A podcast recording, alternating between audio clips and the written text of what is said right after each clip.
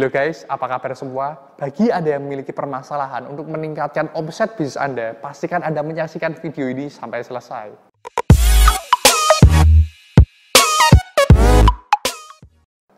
Hari ini Erik mendapat pertanyaan yang sangat bagus sekali dari Pak Cecep Diri. Halo Erik, bagaimana cara mengembangkan bisnis dan omset meningkat di daerah? More customer. Salah satu cara atau mungkin satu-satunya cara untuk mengembangkan bisnis Anda adalah dengan mendapatkan customer atau pelanggan lebih banyak. Karena jika bisnis kita mau berkembang, tentu saja kita harus mengembangkan pasar kita, customer kita. Jika selama ini customer Anda atau repeat customer Anda adalah 100, Anda tingkatkan menjadi 500, menjadi 1000, 2000, 10000. Dengan demikian bisnis Anda bisa berkembang. Anda harus fokus untuk meningkatkan customer Anda. Bagaimana caranya? Yang pertama adalah dengan memperluas area Anda. Jika selama ini Anda hanya berjualan di, di daerah tertentu, coba perbesar ke daerah lain. Saya kasih contoh, jika selama ini Anda hanya berjualan di area Bogor saja, mungkin Anda bisa mencoba mengembangkan bisnis Anda ke area Semarang, ke area Solo, Surabaya, seluruh Pulau Jawa, bahkan sampai Indonesia dan luar negeri. Dengan Anda menjangkau area yang lebih besar, otomatis anda bisa mendapatkan customer yang lebih banyak. Namun dalam mengembangkan area bisnis Anda, jangan terburu-buru. Anda harus teliti dan harus punya strategi. Saya kasih contoh, jika selama ini Anda mengembangkan di area Bogor, yang orangnya mungkin memiliki penghasilan kurang lebih 3 juta, 5 juta, coba Anda cari dahulu area atau kota yang memiliki karakteristik yang hampir sama, yang cukup mirip baik dari dari sisi penghasilannya, dari sisi gaya hidupnya, sehingga perubahannya tidak terlalu signifikan. Selama ini Anda buka di area Bogor dan Brasil, jangan langsung Anda mencoba buka di area katakanlah Papua, karena perbedaannya terlalu banyak. Belum tentu yang Anda berhasil di Bogor bisa berhasil juga di Papua. Coba dulu dahulu di area-area yang mirip, mungkin Jakarta, mungkin Surabaya, atau area sekitarnya. Dan waktu Anda mengembangkan area Anda, jangan langsung mengembangkan dua atau tiga tempat sekaligus. Kembangkan satu demi satu. Karena Anda tidak tahu apa sih yang beda di area tersebut. Kembangkan satu dahulu, mungkin di Surabaya dahulu, sampai Anda berhasil. Sampai penghasilannya bisa berdiri dan bisa Anda delegasikan ke orang lain. Lalu Anda mulai mengembangkan ke area lainnya lagi. Sehingga berkembang terlalu cepat itu juga nggak, bagus loh. Banyak bahayanya kembangkan pelan-pelan dahulu. Anda juga bisa mendapatkan customer lebih banyak dengan mengembangkan area atau variasi produk Anda. Jika selama ini produk Anda mentargetkan ke pria usia 35 45 tahun. Anda mungkin bisa mengembangkan ke produk baru yang bisa menjangkau ke area pria atau wanita dengan usia remaja 15 sampai 18 tahun.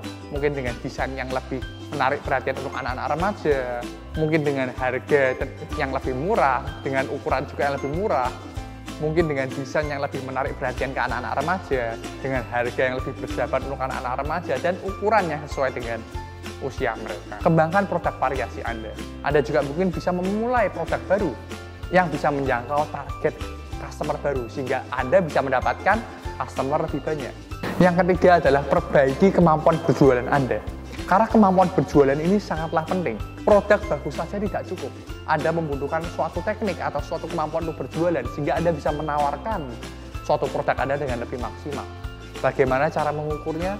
Jika selama ini Anda berjualan ke 100 orang dan ada 10 orang yang beli, coba tingkatkan kemampuan berjualan Anda sehingga ketika Anda menawarkan ke 100 orang ada 30 orang atau 50 orang yang beli. Dengan demikian dari orang-orang yang Anda temui dan orang-orang yang Anda datangi Anda bisa mendapatkan customer lebih banyak.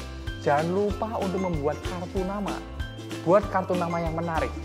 Buat kartu nama yang mudah diingat. Sehingga ketika Anda bertemu dengan orang setiap orang bahkan orang tersebut Anda lihat bisa menjadi calon pelanggan Anda Anda dapat memberikan kartu nama Bahkan hal ini tidak selalu dalam area bisnis loh. Mungkin ketika Anda sedang berkumpul dengan teman-teman Anda, ketika Anda sedang berkumpul dengan keluarga Anda atau keluarga besar Anda, Anda bisa membagikan kartu nama Anda. Jika contohnya Anda ini bergerak dalam bidang tekstil, coba buat kartu nama yang bagus. Bagikan kartu nama Anda. Dan mungkin ketika suatu hari ada orang yang membutuhkan mencari supplier tekstil di mana ya, ada orang yang ingat Anda, lalu orang tersebut akan memberikan kartu nama Anda ke orang lain yang membutuhkan supplier tekstil Anda. Oleh sebab itu, buat kartu nama, perluas customer Anda sehingga Anda memiliki customer yang lebih banyak. Yang keempat adalah buat pasukan tim khusus untuk berjualan. Sehingga kita ini tidak bergerak sendirian, namun kita ini bergerak berkelompok. Karena jika kita sendiri, mungkin kita bisa menghasilkan 5 atau 10. Tapi jika kita ini banyak, jika kita ini lima orang, 10 orang, maka kita bisa menghasilkan hasil yang lebih banyak. Namun dalam pembentukan tim, jangan lupa untuk men-training mereka. Ajari anggota tim Anda bagaimana sih cara berjualan yang benar, bagaimana cara menawarkan suatu produk yang Anda miliki, bagaimana Anda bisa mengatur supaya mereka ini tidak down, tetapi bisa selalu selalu semangat, selalu berinspirasi dan termotivasi.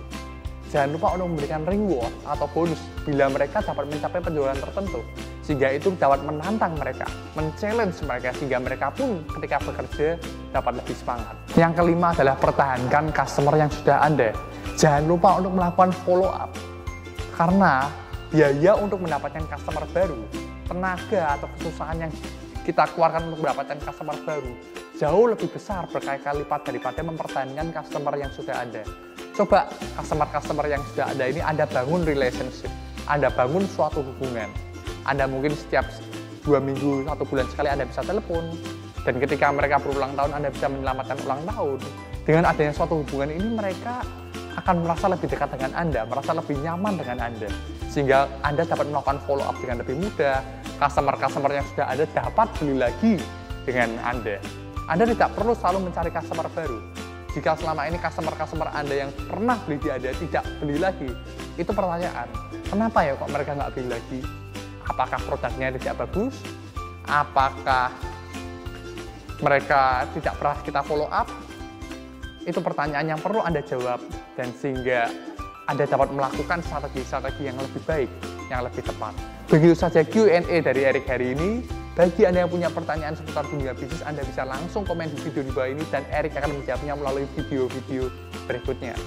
Jangan lupa untuk like, share, dan subscribe YouTube channel Erik untuk mengikuti video-video berikutnya. Salam sukses!